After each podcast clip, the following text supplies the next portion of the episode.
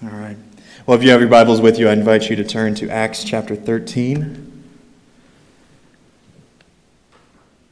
Acts chapter 13. This morning we're going to be in uh, verses 1 through 12. So, just while you're turning there, uh, let me just express how uh, grateful and excited I am to, to be here with you all, uh, to worship alongside you, to uh, sing God's praises, to, to read His word together, uh, and to share this, this calling that we have with one another uh, this calling into uh, one spirit, this calling into one faith and one baptism, and to, to walk uh, in, in faith together. And so, as we are uh, collectively praying together about uh, God's will for, for both of our churches and uh, this opportunity to merge, know that, that we are praying with you, praying for you, and praying that, that God's will will be done. I was raised in a, a church not unlike this one uh, albeit there in, in Texas. And uh, one thing that uh, I had uh, constantly done as a, as a child, I'm, I'm, sure like, like many of you would, in between listening intently uh, to, to the sermon when it was preached, is uh, my mind, especially as a child, would, would wander and I'd you know, just look for, for other things to do. Um, and so I wasn't saved yet, it's fine. Um, but when I was a, a child, maybe uh, a Bible like yours, uh, in the back there would be these little maps. And so I'd be flipping through and uh, you know, just looking for something to do, and I'd, I'd see all these uh, different maps there in the back, and uh, giving color and intention and understanding uh, to uh, the story of Scripture.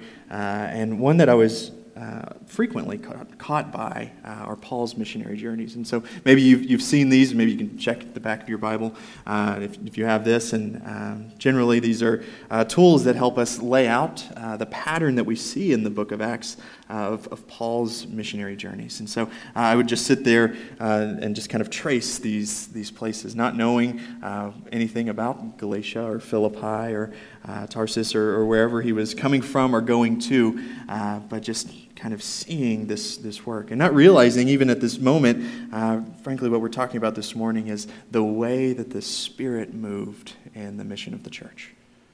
To see the, the places and the detail here and just kind of expressed in, in lines and arrows, but not catching the, the fullness of uh, how the Spirit works in our lives.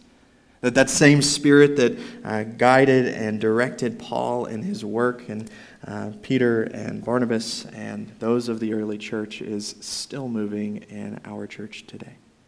That, that you and I are called to be on mission with him. And so, as we read through uh, this, this passage together, we're going to be moving all the way through uh, verse 12, but just taking uh, just two, uh, two or three verses at a time as we, as we move to see uh, the ways that the Spirit moves. And so, I invite you, uh, if you have your Bible, to read with me Acts chapter 13, verses 1 through 3. Now, there were in the church at Antioch prophets and teachers Barnabas, Simeon, who was called Niger Lucius of Cyrene, Manaen, a member of the court of Herod the Tetrarch, and Saul. And while they were worshiping the Lord and fasting, the Holy Spirit said, Set apart for me Barnabas and Saul for the work to which I have called them.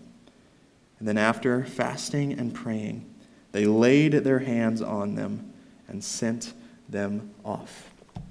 So, if you're uh, keeping notes there in your, your bulletin, uh, we're going to be looking at, at three different ways that the Spirit uh, moves in mission with us. And the very first way uh, that the Spirit moves is that the Spirit calls.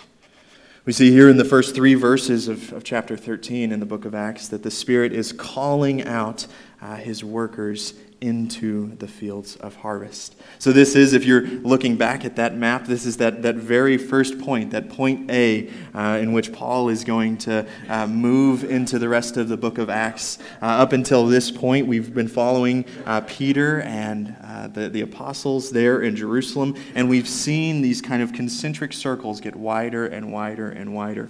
In Acts uh, 1, chapter, chap, chapter 1, verse 8, we see kind of a pattern or a picture of the way that the book of Acts is structured, uh, the way that we're going to see uh, the book unfold and lay out, and uh, frankly, the way that it uh, defines our mission today. In Acts 1, uh, verse 8, we see that Christ is, is commissioning his church that as he is about to send to ascend into heaven, as he's about to, to leave uh, us to, to uh, rise and, and reign with, uh, with the Father, that he comes to them and points to them and he says that you will receive power when the Holy Spirit has come upon you, and you will be my witnesses in Jerusalem and in Judea and all Samaria and to the ends of the earth.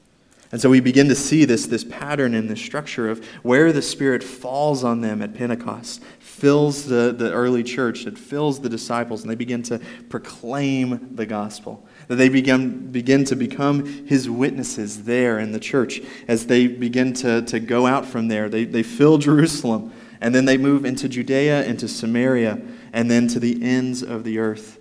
And this pattern picks up right here in, in, in chapter 13 as, as Barnabas has uh, gone now and confirmed the church. In chapter 11, we saw as he uh, has heard these, these rumors uh, of, a, of a church there in Antioch, not in Jerusalem, not in Judea and Samaria, but this, this place called Antioch. They've uh, received the, the gospel. They're, they're starting a church and they're saying, hey, we are a part of, of this same Jesus of Nazareth. We are, we are a part of, of this faith. And the apostles hear this and they're saying, we, we need to check this out. We need to find out what's happening here. And so Barnabas is one that is uh, coming to Antioch. He's confirming the work there. He's saying, yes, this is the gospel. Yes, this, this is the church, and this is uh, the ministry and witness of Christ. But even more than that, he's, he's commending them, he's encouraging them, and he's, he's teaching them that here he is recognizing this need for this, this local church. And he doesn't just go back to Jerusalem. Instead, it says that he goes to Tarsus. He, he goes to find uh, this, this man named Saul, who was uh, a persecutor of the church, but winsomely uh, persuaded by Christ through blindness and then his healing uh, to a man that was asked, Saul, Saul, why are you persecuting me? Comes to, to grips and, and comes face to face with the risen Christ. And instead of being a persecutor of the church, becomes sent out as a missionary for it. This forgotten link of, of Paul's timeline in, in Tarsus there, he uh, did not immediately, after receiving his sight, saying, All right, we need to start, let's start planning churches, let's get on mission. And instead, he, he sought to, to faithfully uh, unlearn what he had learned and, and reorient his mind towards recognizing and seeing Christ that a, a SparkNotes version of a, of a story will, will miss the, the detail and beauty of, of Christ working in our lives. That there's not this salvation that comes that immediately follows uh, with, with service, but there's also faithfulness and preparation that precedes it. That here, if you, like me, have, have found ourselves uh, so grateful for those like Michael and Allie that are uh, serving there in Iraq. And, and, as we pray for them, as we uh, lift them up before our Lord, uh, that we can often uh, begin to think those are the professional Christians. Th- those are those that have decided to, to count the cost, sell everything, and, and, and follow Christ in ways that maybe we don't even think that, that we are capable. But one thing that we need to keep in mind as we're praying for them and as we're praying for their faithfulness and as the, the gospel goes out to those places, that we need to recognize that we are also on mission here. That if we're following the pattern there in Acts 1 8 of Jerusalem and Judea and Samaria and to the ends of the earth, we are the ends of the earth. That, that we are a part of the mission of God. That it's not up to the professional Christians, right? It's not up to those uh, that are, are getting rid of everything, but it's also for those that are coming to church on Sunday and going out into the field on Monday. That, that as we labor in what God has called us to, professional ministry defines us all. You say, well, I'm not a professional minister. It's like, well, do you have a profession? Do you do, you do something, uh, or do you literally go home and, and sit down and turn on the TV and wait until Sunday comes back around, and that's when you turn the TV off and you stand up and you say, well, it's, it's been a week. I haven't moved. It's time to, time to go be a Christian again. That's not how we function. We, we go out, and whether we have uh, jobs or, or, vocations or uh, we, we tend the home, that we are serving Christ on mission, that you see people that I do not see, that you go places that I do not go, that there are those that are in need of the gospel here and now. And so, as the Spirit calls us, He calls us to work in the church. This is what He called Barnabas and Saul. This is what He called uh, Peter, Timothy.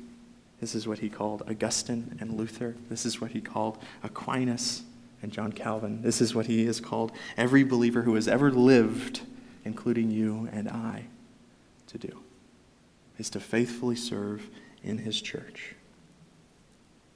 Now, there were in the church at Antioch prophets and teachers.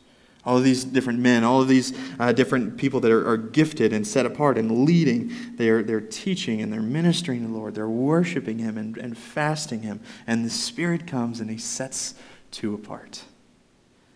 The, the Spirit is the one who determines how and, and where we function. It is the Spirit that has placed you in your job. There's the Spirit that has placed you where you live. It is the Spirit who has placed you in your circle of friends. It is the Spirit who placed you uh, in your family for His purposes and not our own. We believe that the Spirit is, is moving us and calling us into this merger. But it's for the church to confirm.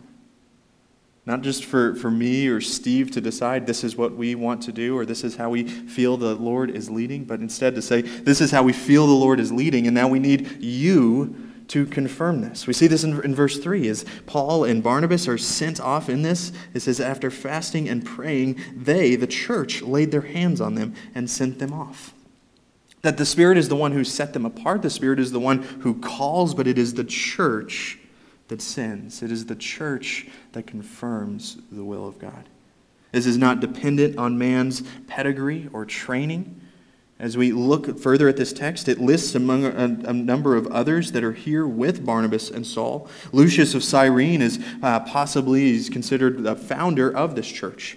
Manaen clear, clearly here is a man that is in the court of Herod the Tetrarch. He is uh, politically significant, that he has uh, these ties. And here are two men. Here's the man that founded the church, and here's one that has great sway with the, with the government. Surely the, the Spirit is going to set this apart.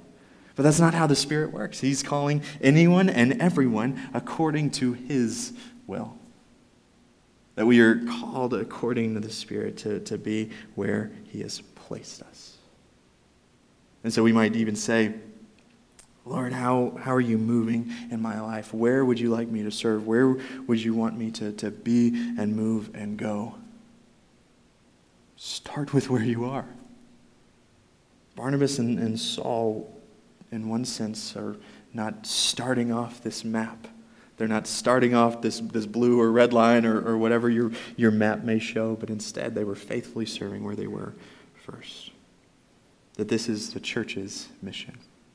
The church's mission is missions. This is what Christ has commissioned us to do. In Matthew 18, I'm sorry, Matthew 28, verses uh, 18 through 20, we, we see that Christ has, has commissioned us to preach the gospel. He's to, to go and make disciples, declaring the, the gospel, baptizing them, teaching them everything that he has taught us. That this is the, the pattern that we are commissioned into, that this is a, a pattern and a commissioning of the entire church. That our, our faith, our walk here is a, is a personal faith. It's one in which we are invited to as individuals to call on the name of Christ, to, to profess faith in Him. We are saved by, by His grace. But it never moves into a, a private faith.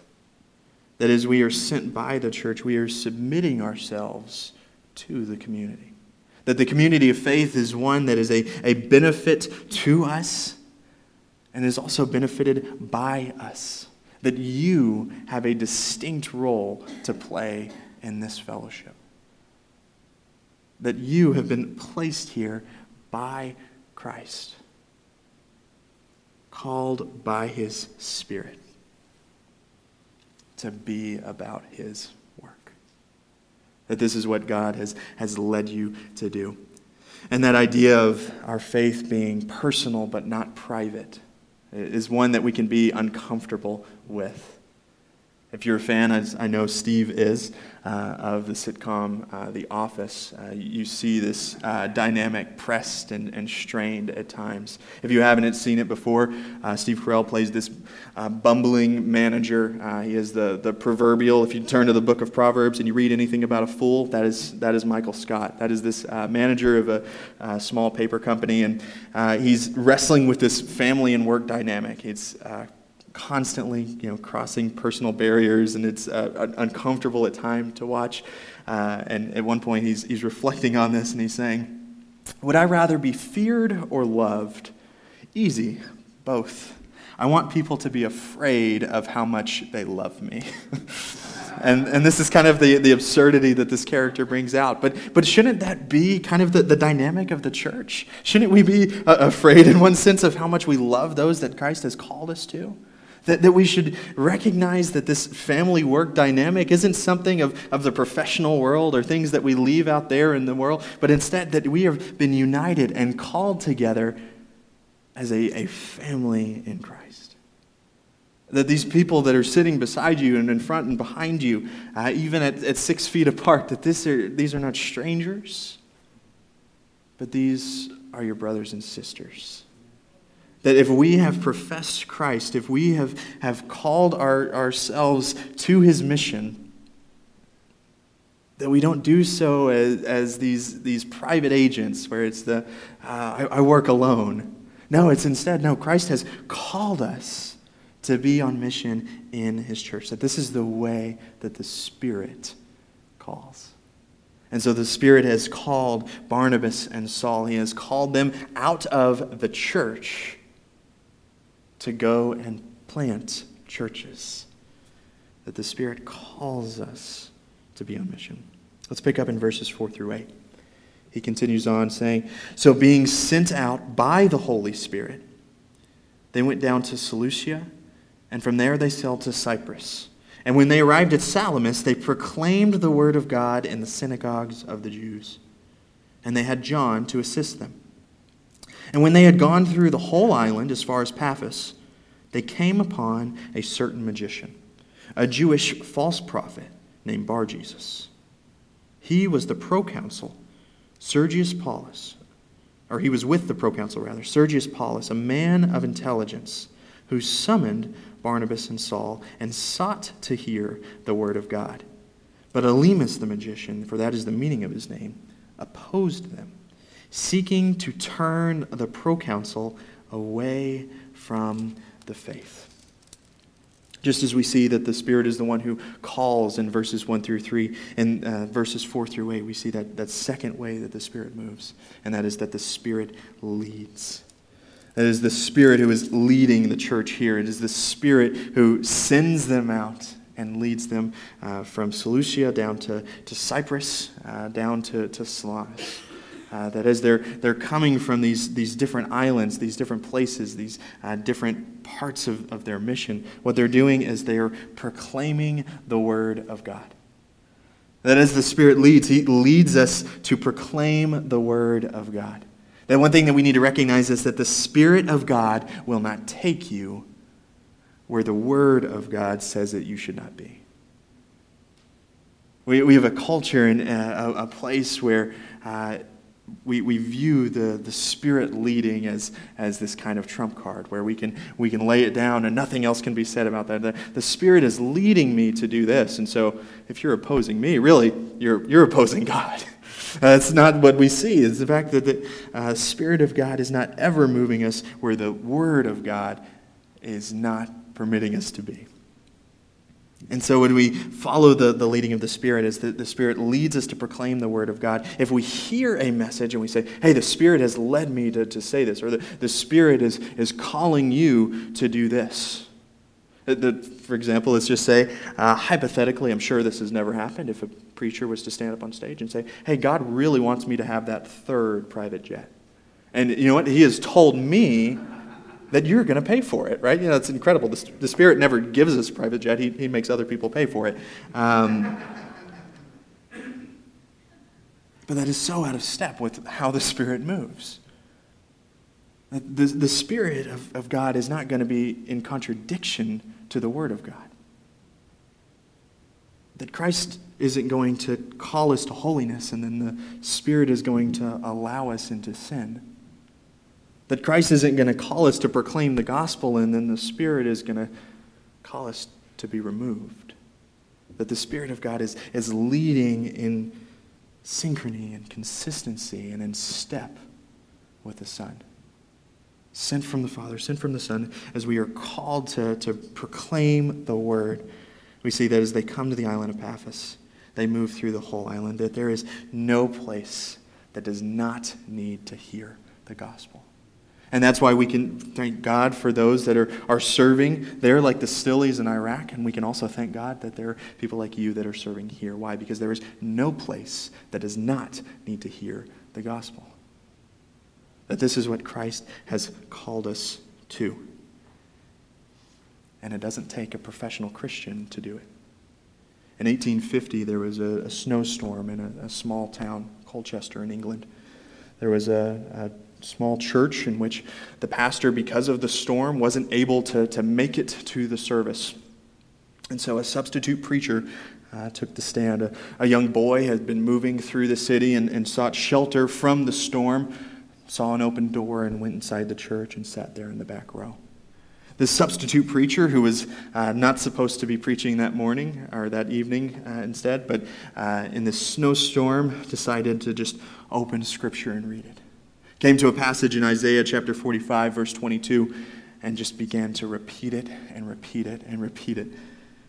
Isaiah 45, 22, Look unto me and be ye saved, all the ends of the earth, for I am God and there is no one else. So we pause and he would read it again. Isaiah 45, 22. Look unto me and be ye saved, all the ends of the earth, for I am God and there is no one else as he began to continue to read this verse over and over and over again, this 15 year old boy that had slipped in just to, to get out of the snow, to get out of the snowstorm, begins to hear this, feeling the Spirit leading him and convicting him of sin, leading him in this verse to look unto the Lord and be saved, all the ends of the earth, for he is God and there is no one else. It was a substitute preacher called on into a moment and only proclaimed the word of God. And Charles Spurgeon was saved that day. The Lord does not need the professional Christian.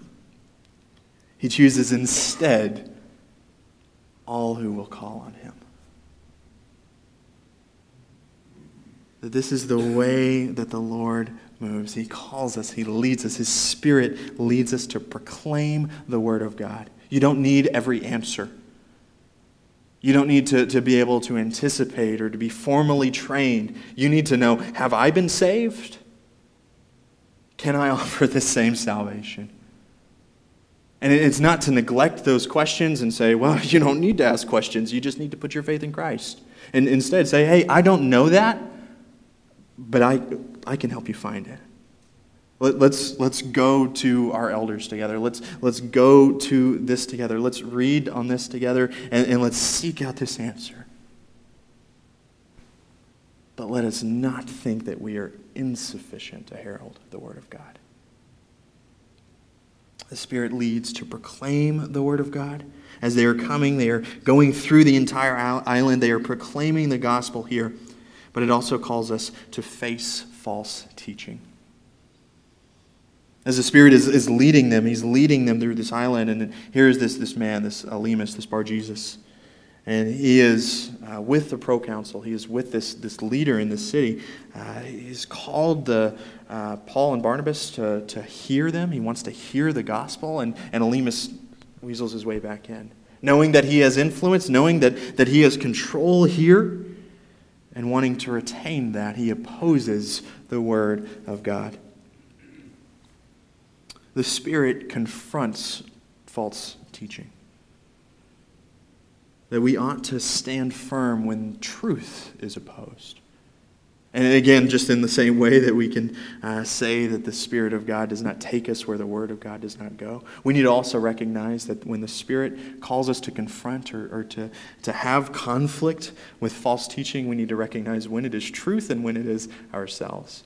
Because what this is, is not saying is that the Spirit does not disagree with everyone that you disagree with. Right? The, the Spirit is not uh, by our own personality, right? That, that God doesn't have the, the same uh, political views that I do on every tick, right? I, I hope that I will align my politics with, uh, with God and with Scripture and, and with all of that. But to, to say that, that I alone have the, the corner on what God thinks is, is to raise myself up onto his throne. To, to avoid that instead is to say, what is Scripture? What has the gospel? What has the Spirit been clear about? Namely, salvation but also these, these secondary matters as, as we seek to know the Spirit's will. Will we oppose false teaching when we're faced with it? False teachers' goal often is not to uh, necessarily directly oppose Christ as much as it is to orient others, to turn others towards themselves, is to say, how, how can this benefit me? How, how can I orient these people their influence, their giftings, what they have for my benefit. That we would build up our own kingdom rather than the kingdom of God. This is what a false teacher does, and often this is away from Christ, knowingly or unknowingly. I think there are pastors on television, pastors in churches that don't recognize that they are building their own kingdom. I think there are congregants in pews, on television and off television, that seek to, to build their own kingdom, knowingly or unknowingly. But that we would submit ourselves to the Spirit and say, Lord, we want to face false teaching, and I want to face that first in my own heart. To say that I am not seeking my will, but yours. C.S. Lewis, in his famous book, The Screwtape Letters, is written from the perspective of a senior demon uh, to a, a, minor demon, this uh, uncle to a nephew. Uh, he shows us that you don't always have to be the opposite to oppose. This is what he writes. He says, uh, this one demon writing to another, he says, You will say that some of these are very small sins, and doubtless, like all young tempters, you are anxious to be able to report spectacular wickedness. But do remember, the only thing that matters is the extent to which you separate the man from the enemy. It does not matter how small the sins are, provided that their cumulative effect is to edge the man away from the light and out into nothing. Indeed, the safest road to hell is the gradual one. The gentle slope, soft underfoot, without sudden turnings, without milestones, without signposts. Let me read that again. The safest road to hell is the gradual one. The false teacher, the, the enemy of God, those that oppose the leading of the Spirit, the proclamation of, of God's word, will rarely confront us in a way that often we prepare ourselves for. It will rarely be in these overt calls to denounce Christ with a gun to our head. Instead, it's these gentle slopes, softening under our feet, without sudden turnings, without milestones, without signposts, in which we move further and further and further away from God's Word. The Spirit of God calls us to face these false teachings, to confront things that would oppose the truth of the gospel, to face these oppositions of God Himself. Why? Because this is what the Spirit has called us to do, to be on mission with Him, is to invite the world to be with Christ not twisting or shaping or molding Christ to look more like the world. The Spirit has called us to this work, He has led us to this work. And now in verses 9 through 12, we see that at the same time, He is filling us in this work. Verse 9 reads But Saul, who is also called Paul, filled with the Holy Spirit, looked intently at him and said, You son of the devil, you enemy of all righteousness, full of deceit and villainy, will you not stop making crooked the straight paths of the Lord? And now behold, the hand of the Lord is upon you. You will be blind and unable to see the sun for a time. And immediately mist and darkness fell upon him, and he went about seeking people to lead him by the hand. And the proconsul believed. When he saw what he had occurred, and he was astonished at the teaching of the Lord. Spirit has called us into mission. He has led us into mission, and now we see that we are filled by the Spirit in mission. That the Spirit is the one who fills us. To be filled with the Spirit here is to recognize the history of God's movement. When we look at Scripture, we turn back to the Old Testament. We see stories of Joseph and Moses and David, the ways that, that God is subverting patterns of strength to show himself strong.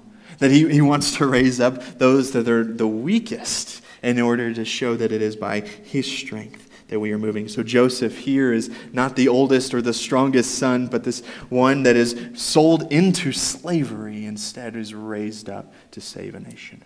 As Moses is a criminal on the run, as a, a murderer, he's fleeing from everything, is instead called to deliver out of bondage and slavery his people.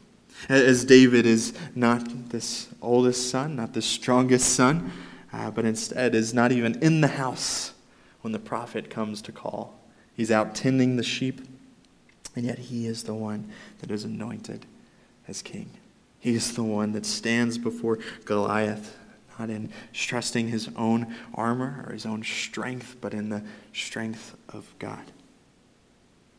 That the history of God's movement in the world is using people that are insufficient on their own, that they're incapable on their own but filled with the Spirit of God, become capable. Filled with the Spirit of God, become sufficient. That this is the collaborative effort of God's work in the world, that He chooses to use us. That he, he chooses to use us as, as catalysts, as, as vehicle uh, of more than just the Spirit filling us at salvation, but it's also that the Spirit fills us with power to be about His work. And so we, we come to texts like this and we, we come to uh, even just scripture at large, and, and people say, why does God work this way? Why does he, he use people? Why, does he, why doesn't He just fix this Himself? Why doesn't God ever just answer and, and just wipe out the wickedness on the earth? Why doesn't God move in these ways? Why does He let this happen? Why does God want us to, to participate in this? And it's because it, it glorifies Him, it, it shows Him to be strong. And it's out of love and invitation that we are invited into this, that we are able to participate in a, fuller life because we've been invited to be filled with the Spirit of God, to be on mission with God. That just as my, my six month old daughter cannot do anything on her own, yes, I, I, can, I can feed her. And she's, she's moving to, to solid foods. It's, it's a mess, right? It's, uh, it's just, it's a nightmare. But she has these, these little uh, teething wafers, right? And, and yes, I, I can hold it, and I can hold her bottle, and I can, I can hold these things for her. But if I never let her take hold of these things, if I never let her do anything on her own, she'll never develop into, into a functioning human. And that's, that's what we're going for right now, is just a functioning human uh, and, and that'll, that'll work. But just as, as children need to learn to do something, to be invited and say, well, you're the parent, surely you could just pick them up. And, and they, don't, they don't move very quickly, they don't do this as well as I would. But it's no, no, no. We are teaching them to move in this way. In the same way, God is, is inviting us. Yes, He's capable of doing this Himself. But how much more, more beautiful and intentional and for the good of his children is it that he invites us to be a part. That, that he, he says to us, I want your help. Not that he, he needs us, but that he has invited us to have a fuller life in him. That the Spirit has filled us for his work. And so, as Paul looks at this facing false teaching and proclaiming the word, is filled with the Spirit, speaks to him and confronts him of this false teaching. And by the hand of the Lord, he says, You will be blind and unable to see for a time. Probably a familiar thing for Paul, having gone through this personally himself. He's like, hey, this is about to get rough. because you were exactly where I was.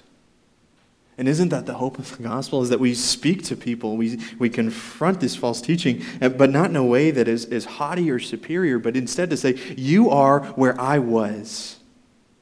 And there is hope for you.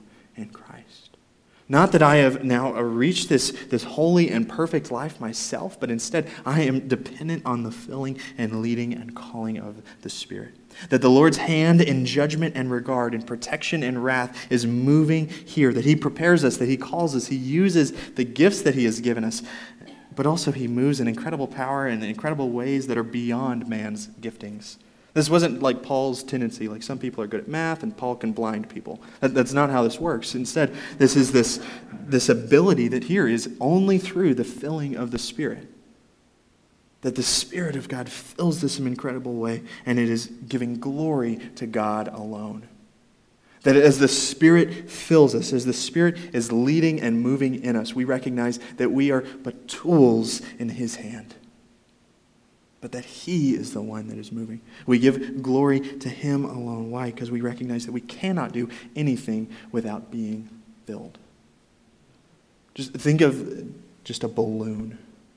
When, when I just say that, you know, most of our minds will go to, uh, you know, the, the little latex thing about this size. It's decorating parties or it's, uh, you know, outlining a sign or, or, whatever it is. But we need to obviously expand that, right? Balloons are also uh, of the weather type, uh, that they are of the travel type, uh, that they are even of medicine.